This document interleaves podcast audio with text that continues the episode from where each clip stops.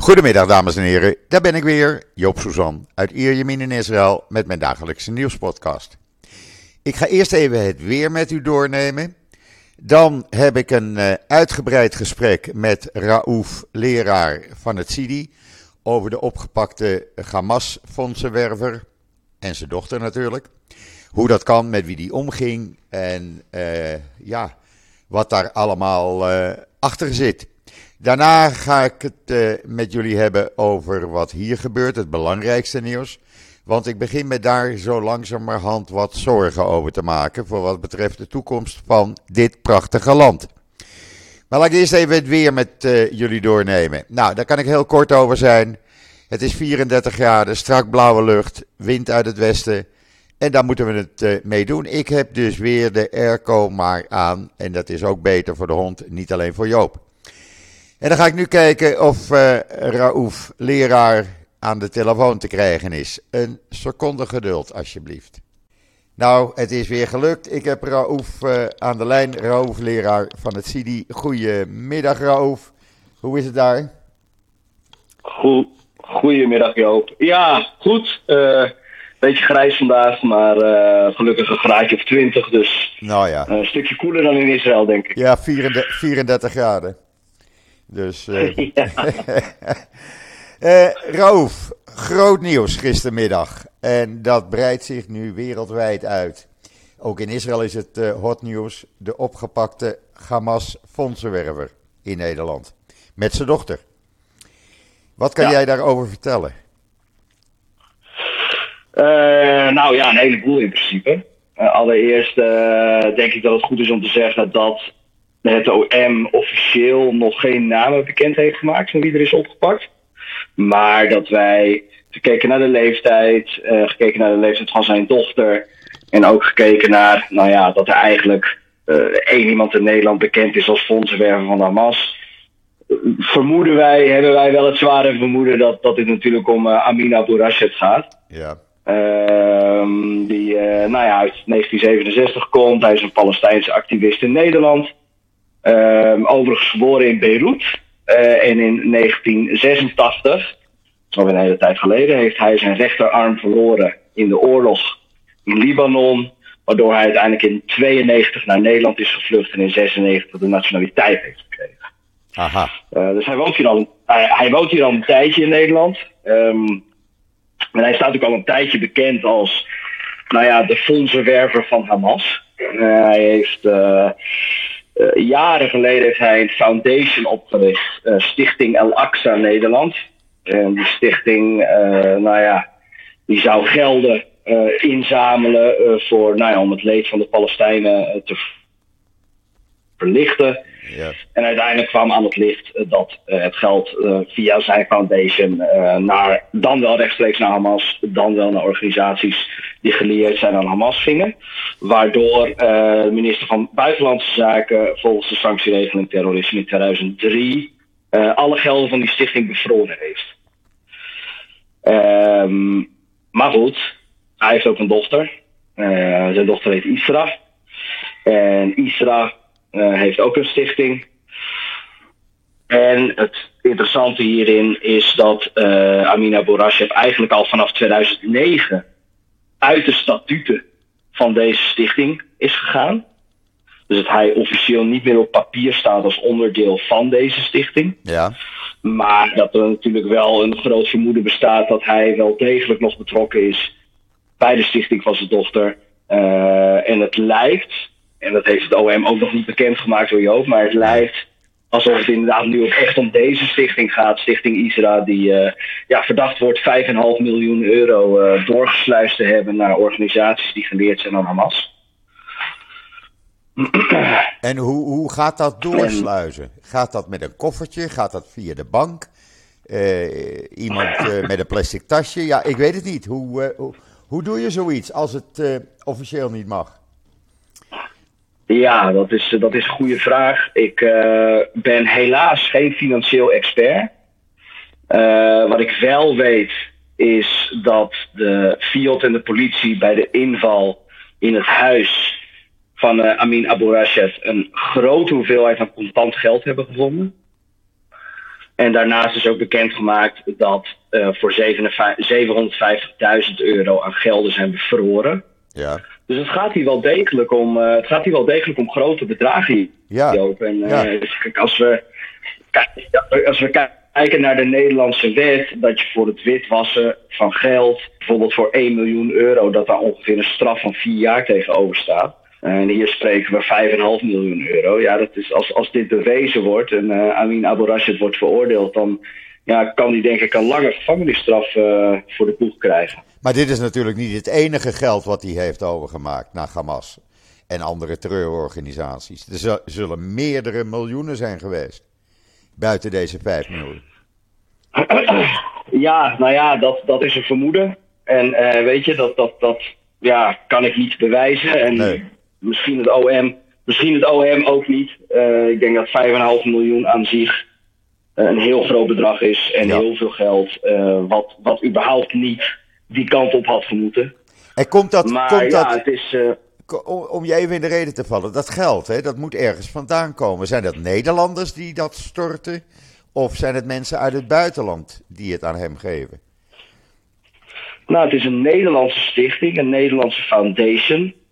Ehm, de financiële stromen van die stichting die zijn voor ons in ieder geval heel ondoorzichtelijk, Ja, niet transparant. Dus het is heel lastig om te zeggen van joh, waar komen die gelden nou vandaan? Ik geloof dat FIOF en het OM daar een veel beter zicht op hebben. oké. dus dat Ehm, komt nog wel aan Want het zij, licht. zij, zij- dat denk ik wel. En zij zullen natuurlijk ook pas tot een arrestatie overgaan, Joop. Als zij voldoende eh, vertrouwen hebben dat ze hem veroordeeld krijgen. Ja, precies. Want, an- want, an- want anders dan zouden ze dat natuurlijk niet doen. Of dan zouden ze afwachten. Of dan zouden ze nog meer bewijs verzamelen. Maar lijkt was er voldoende bewijs verzameld om in ieder geval nu te besluiten. Hé, hey, we vallen het huis binnen van Abu Ghaseb. En ook van zijn dochter Israël. Ehm, en we gaan hun ondervragen. En er komt een zaak. Dus het is, eh, ja, het is groot nieuws. Ja, Eh, ja. Deze man heeft een, eh, ja, een, een, een, een, grote geschiedenis eh, van, van activisme en, en van banden aan terreurorganisaties. Ja, En eh, zo zat hij bijvoorbeeld ook eh, in, in 2010 op de, op de Gaza-flotilla. Eh, wel bekend verhaal natuurlijk, eh, alweer 13 jaar geleden. Maar toen is hij ook opgepakt door de Israëli's en weer, weer teruggestuurd naar Nederland. Ja, hij heeft in, bijvoorbeeld in 2018 eh, kwam parlementair verslaggever Ernst Lissauer. Eh, die kwam hem ook doodleuk tegen in de Tweede Kamer, waar hij gewoon rondliep. ja want jij stuurde dan- fotootjes eh, vanmorgen op internet met de heren van Denk. Deze, Klopt. Ja, klopt. Hij. nou, dat zal een, geloof vier, vijf jaar geleden zijn geweest, Joop. ja, Was er een, was er een, demos, was er een demonstratie, nou ja, vanuit hun perspectief natuurlijk, om, om, om Palestina te steunen. Eh, het zal niet tot enige verbazing leiden dat eh, de heer Kuzu en de heer Van Baarle daar aanwezig waren. ja, Uh, maar die, ja, die stonden vrolijk op het podium met Amin, Amin Abu Rashid, die ook destijds al ja, de naam droeg in Nederland van de bekendste Hamas-fondsenwerker. ja, ja. Um, en deze, deze politici schuwen zich dus niet om, om met deze man in aanraking te komen en om met deze man samen op een podium te staan. En ja, dat is, uh, dat is best wel. Uh, ja, best wel beangstigend als je daar, als Eigenlijk je daar zo wel. naar kijkt. Dit, Want via, hun, via, via hen kwam hij natuurlijk ook in de Tweede Kamer. Of via de dame van eh, GroenLinks. Ik ben even haar naam eh, vergeten. eh, die ook eh, nogal eh, met fondsenwervers omging. Nou, je, hebt, uh, je had bij de SP heb je Karabulut. Ah, Karab- die Daar bedoel ik. ook- Ja, die bedoel ik. Van ja, de SP. van de SP. Die ging ook met hem om. Nou, die heeft ook wel een aantal keren met hem eh, ja, gesproken in de Tweede Kamer. En daar zijn ook wel foto's van. En hij heeft ook een keer een petitie aangeboden aan, aan Karabulut. eh, en ook overigens aan Bram van Ooyk eh, van GroenLinks. En eh, ja, eh, je kunt een afspraak maken met Tweede Kamerleden. En op basis van je idee kun je dan naar binnen. Ja, ja. Uh, dus ja, hij zal, hij, zal in, hij zal inderdaad via politieke contact in de Tweede Kamer zal die de mogelijkheid hebben gezien om daar rond te lopen, te lobbyen voor zijn zaak. Uh, maar goed, kijkend naar deze man, zijn geschiedenis en, en waar deze man mee uh, in verband wordt gebracht. En wat dus misschien nu ook blijkt te kloppen na zijn arrestatie en, en hopelijk ook zijn veroordeling. Is het toch enigszins opmerkelijk te noemen dat iemand, iemand van dit statuur vrijelijk kan rondlopen in het hart van onze democratie. Ja, en je mag dat zeer verontrustend noemen, want het blijkt dat de inlichtingendiensten dan hun werk niet echt goed doen. Als deze man gewoon de Tweede Kamer in kan. Nou ja, dat vind ik ook weer lastig. Weet je, ik, ik heb geen zicht op wat de inlichtingendiensten doen. En uh, ik heb uh, eigenlijk best wel vertrouwen in, in de Nederlandse inlichtingendiensten. Uh, en ik heb ook wel vertrouwen in het feit dat als er inderdaad iets is waarop deze man gearresteerd kan worden, dat het ook gebeurt. En ja, ja. Weet je, we hebben allemaal, we hebben allemaal vermoedens, Joop. En weet je, we kennen de geschiedenis van deze man en we vermoeden heel veel. Maar ook in Nederland geldt, en zeker als je ook nog eens de Nederlandse nationaliteit hebt, je bent pas schuldig als het bewezen is. Ja. En tot die tijd ben je onschuldig. En ja. uh, dat, geldt, dat geldt voor ons en dat geldt voor Amina Bourashev. Uh, dus vanuit dat perspectief uh, ja, kun je het alleen ja, beangstigend of verontrustend noemen dat hij daar rondloopt. Maar hij doet in principe niks fout als hij daar rondloopt. Maar goed, nu, nu is hij dus opgepakt. Afgelopen week kwam gisteren naar buiten. En we gaan afwachten, we gaan afwachten hoe het proces gaat verlopen. En of hij vast wordt gehouden of dat hij weer voorwaardelijk vrij wordt gelaten. Ja. Uh, dat zijn allemaal dingen die, uh, ja, daar moeten we nog even op wachten. Ja, oké. Nou, ik, uh, ik vind dat jij een hele duidelijke, uitgebreide uitleg hebt, heeft, hebt gegeven. Ik dank je daar zeer voor. En we houden wel even contact hierover, Roof. Want er zal er nog wel meer, goed, er zal nog wel meer naar buiten komen. En dan ga ik je weer een belletje geven. Nou, ik uh, heb zo het vermoeden dat dit toch niet het laatste is wat we van uh, Amina Bourasset hebben gehoord. Nee, ik ben benieuwd wie er nog meer opgepakt gaan worden. Dat zou zomaar kunnen. We gaan het zien, Joop. We gaan het zien. Roof, nogmaals bedankt. En uh, we spreken elkaar snel weer. Oké, okay, graag gedaan, okay. Joop. Tot ziens. Tot ziens. Daar. Doei, doei. Goed, dat was uh, Raouf, leraar van het CIDI. En ja, ik ben blij dat hij zo'n uitgebreide toelichting kon, kon geven op dit uh, toch wel uh, grote nieuws, om het zo maar eens te zeggen. Maar goed, hier in Israël gebeurt natuurlijk ook van alles. En er zijn zaken bij die uh, mij dan weer verontrusten. Gisteren hadden we een minister Orit Strok, minister van een uitgevonden ministersportefeuille, ik weet niet eens meer van wat. Zo onbelangrijk is het. Maar die vond het nodig om de chefstaf van de IDF, het hoofd van de Shin Bet en de politiecommissaris te vergelijken met de Wagner-groep vanwege hun kritiek op kolonisten. En van extreem rechts, zij is van de partij van meneer Smotrich, mag je kolonisten uh, niet uh, bekritiseren, wat ze ook uithalen. Uh, ja, dat zijn natuurlijk zaken die uh, uh, niet kunnen. Ze kreeg toen uh, half Israël over erheen. Heeft toen excuus aangeboden, maar haar uitspraken niet ingetrokken. Dus die blijven staan. premier Netanyahu deed daar nog een schepje bovenop. Die gaf dan wel kritiek op wat deze dame had gezegd. Maar kondigde meteen daarachteraan dat hij opdracht had gegeven om onderzoek te plegen naar misdragingen van troepen van de Shin Bet en de IDF tegen deze kolonisten die Palestijnse dorpen platbranden, auto's in de fik steken, eh, op Shabbat met machinegeweren gaan schieten, want dat mag je dan als je eh, orthodoxe kolonist bent. Eh, ja, je mag geen kritiek op kolonisten hebben. Dat mag niet. Gelukkig was daar vanmorgen een uh, uh, ja, nog wel bekende rabbijn, laat ik het zo noemen. Uh, rabbijn Jacob Medan. Dat is een prominente religieus-sionistische rabbijn. En die zegt, ja, het mag dan ingegeven zijn door de terreuraanvallen wat deze kolonisten doen.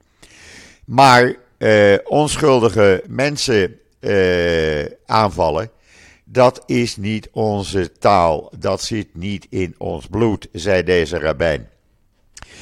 Eh, overige rabbijnen heb ik er nog niet over gehoord. Eh, er wordt wel een vergelijking gemaakt, ook door Netanyahu, die uh, eigenlijk uh, wat de kolonisten doen en deden in de Palestijnse dorpen, vergelijkt met, het, uh, met de demonstraties door vlaggen zwa zwaaiende Israëli's. Dat schijnt dus volgens Netanyahu uh, op hetzelfde niveau te staan als wat de kolonisten doen tegenover uh, Palestijnen. Ik vind dat nogal een heftige uitspraak. Want als wij met vlaggen staan te zwaaien, branden we niet de boel kort en klein. Slaan we geen, steken we geen auto's in de vuur, uh, in de brand. Vallen we geen mensen aan. We staan daar met onze vlag te zwaaien. En om dat dan te vergelijken met wat kolonisten doen. Ja, het verontrust mij. Het verontrust mij ook wat er vannacht is gebeurd. Er was een hoge IDF-officier, eigenlijk de bevelhebber van de IDF-troepen op de Westbank. Die ging op rouwbezoek bij uh, de familie van een van die mensen die verleden week is doodgeschoten. Uh, en die ging daar uit beleefdheid op rouwbezoek.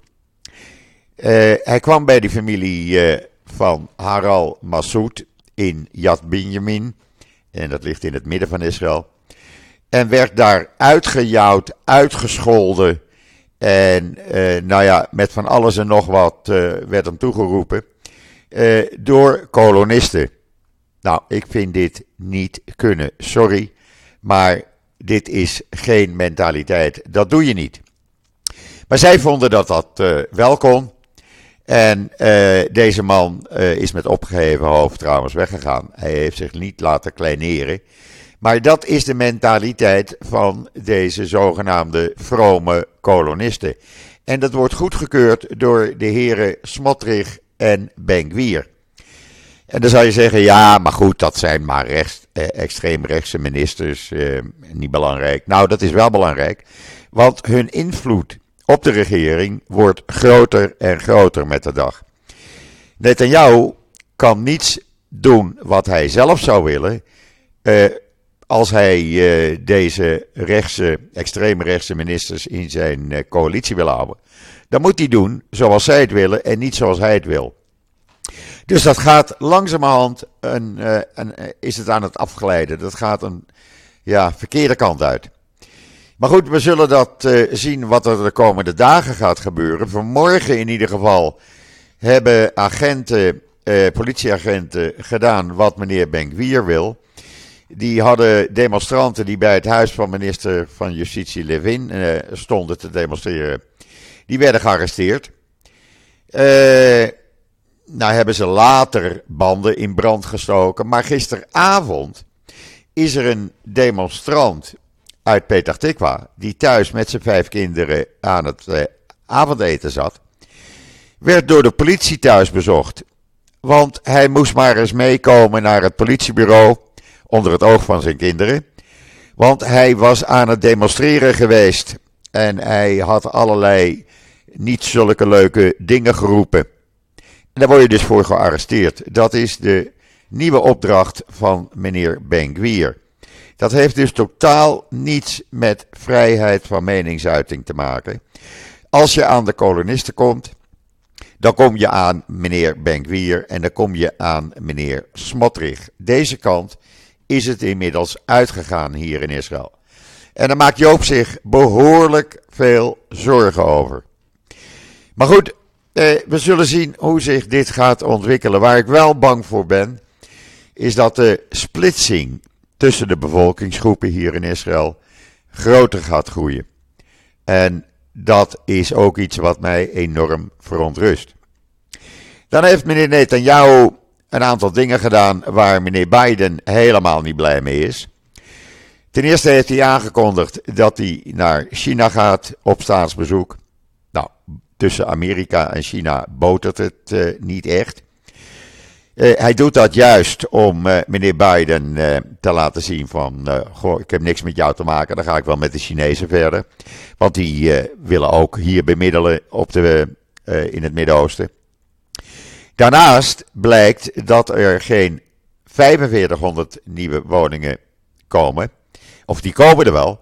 Maar er zijn ook nog eens plannen voor 5700 huizen gerealiseerd. Dat betekent dat er nu al is gebouwd wat er in uh, uh, 2020 bijvoorbeeld in het hele jaar werd gebouwd. Ja, dat kan niet in zes maanden tijd. En daar zullen Biden en Blinken ook weer niet blij mee zijn. Uh, dat betekent dat het tussen Israël en uh, uh, Amerika ook aan het afglijden is. Dat is niet meer de oude jongens krentenbrood sfeer die we gehad hebben. Dat wordt een keiharde politieke sfeer. En ik zie Netanyahu voorlopig nog lang niet uitgenodigd worden in het Witte Huis. Maar goed, misschien vindt hij het in uh, Peking lekkerder, leuker. Uh, daar kan je lekker een nasi eten. Misschien houdt hij daar wel van. Ik weet het niet. En dan is er overnacht, oh, uh, de afgelopen nacht een soldaat door eigen troepen doodgeschoten, een parachutist, tijdens een oefening in Zuid-Israël.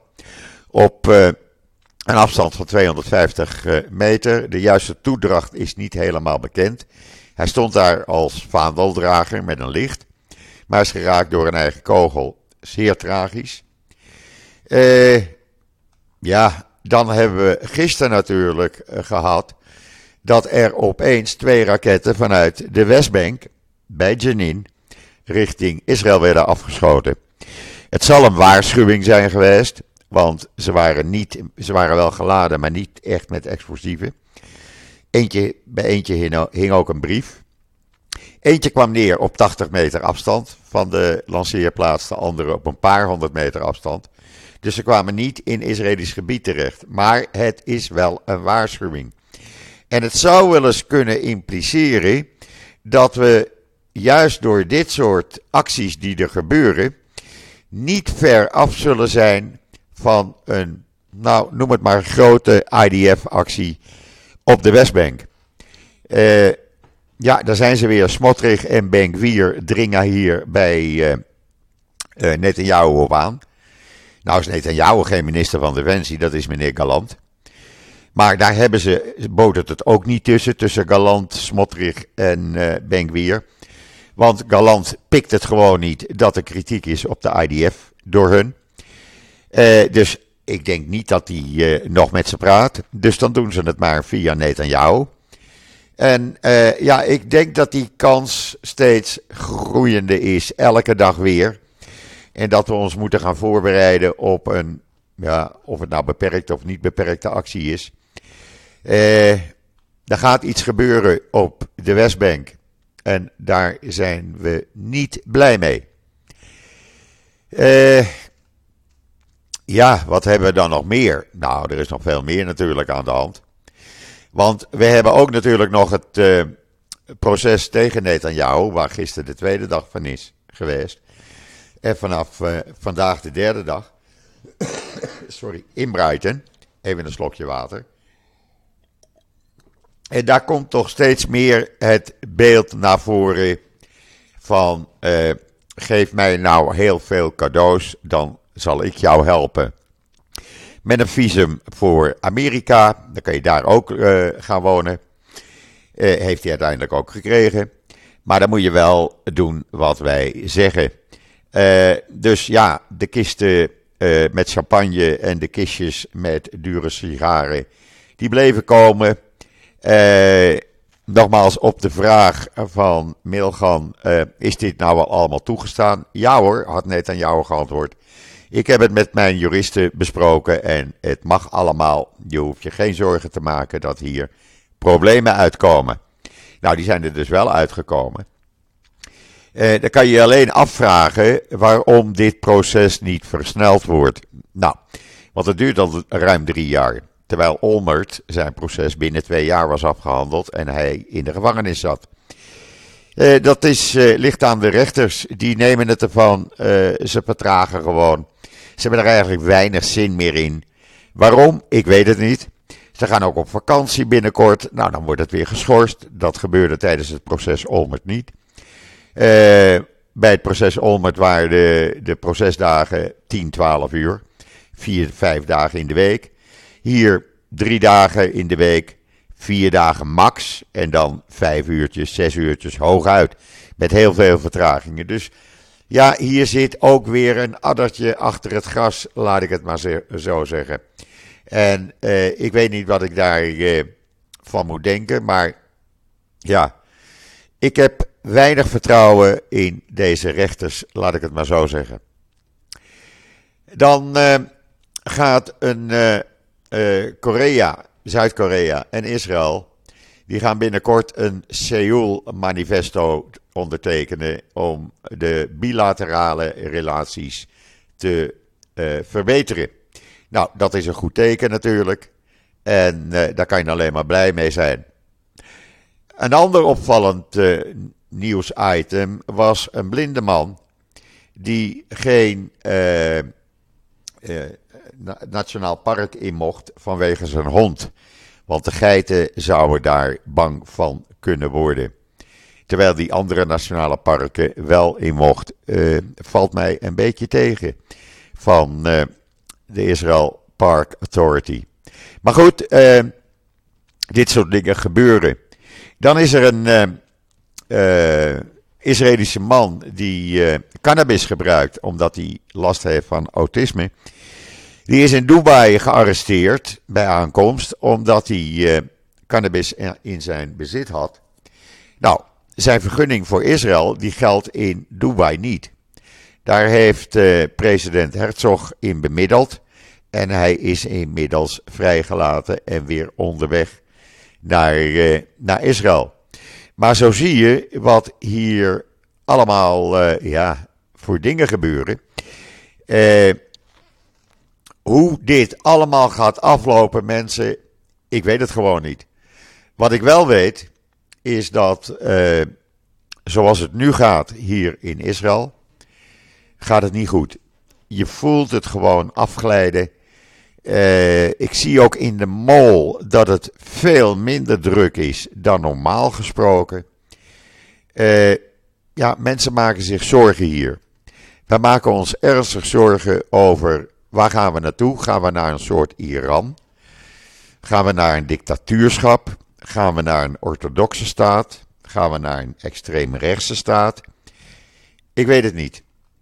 Maar eh, laat ik er eerlijk voor uitkomen. Ik maak mij zorgen hoezeer ik ook hou van het land, hoezeer ik hou van de mensen. Ik maak mij zorgen op wat er door de politiek op dit moment met het land wordt gedaan. Deze regering heeft nog geen enkele wet in het belang van de bevolking gemaakt. Nog geen enkele wet. Het enige wat ze doen is zorgen dat uh, uh, het er doorheen gaat komen, dat die juridische hervormingen doorgaan. Nou, daar willen steeds meer groeperingen willen dat niet. Ook Likud-leden willen dat niet. Maar zij gaan gewoon vrolijk door. Er worden allerlei wetten aangenomen. Ik heb dat gisteren ook uitgelegd. Ja, waarvan ik zeg, sorry. Als je, je verlies, uh, als je verlies hebt, dan moet je je verlies nemen. En dan moet je niet zeggen, ik ga een wet aannemen, zodat ik weer uh, winnaar word. Zoals is gebeurd nadat de Orde van Advocaten een anti-juridische hervorming voorzitter had gekozen. Men gaat dus nu de Orde van Advocaten opheffen, de regering. En gaat dus een Orde van Advocaten maken waarbij de minister van Justitie voorzitter wordt. Eh, dan kunnen ze die controleren. Ja, sorry, maar ik vind dit geen democratie. En dan mag ik, dan mag ik met misschien een aantal van jullie, of misschien allemaal, van mening verschillen. Maar ik vind dit geen democratie. Dit is niet in het belang van de Orde van Advocaten. Dit is niet in het belang van het land Israël. Dit is alleen maar in het belang van deze regering. En ja, ik vind een regering moet aan het belang van het land denken. En niet met allerlei verzinsels komen waardoor ze hun eigen belang voor kunnen laten gaan boven het landsbelang. Want dat kan gewoon niet. Uh, Als het even mee zit, ik vanavond in de uitzending van Uitgelicht. Men heeft mij al gebeld. Uh, als het definitief is, dan uh, laat ik dat wel even op social media weten. Dan weten jullie het zeker. Voor diegenen die mijn gezicht willen zien. Want ja, er zijn er natuurlijk ook veel die zeggen van Joop, we hoeven je gezicht even niet te zien. Nou, prima. Dit brengt mij uh, langzamerhand tot het einde van deze podcast. Het belangrijkste nieuws heb ik uh, met jullie doorgenomen. Er komt natuurlijk uh, elk uur belangrijk nieuws, maar dat zet ik zoveel mogelijk op social media. En dat gaan we morgen weer doornemen. ik wens jullie allemaal een fijne voortzetting van deze dinsdag, de 27 juni. Het is wat koeler bij jullie. Hier is het gewoon nog bloedje heet en het blijft zo. Maar geniet ervan. Ik ben er morgen weer en zeg zoals altijd: tot ziens. Tot morgen.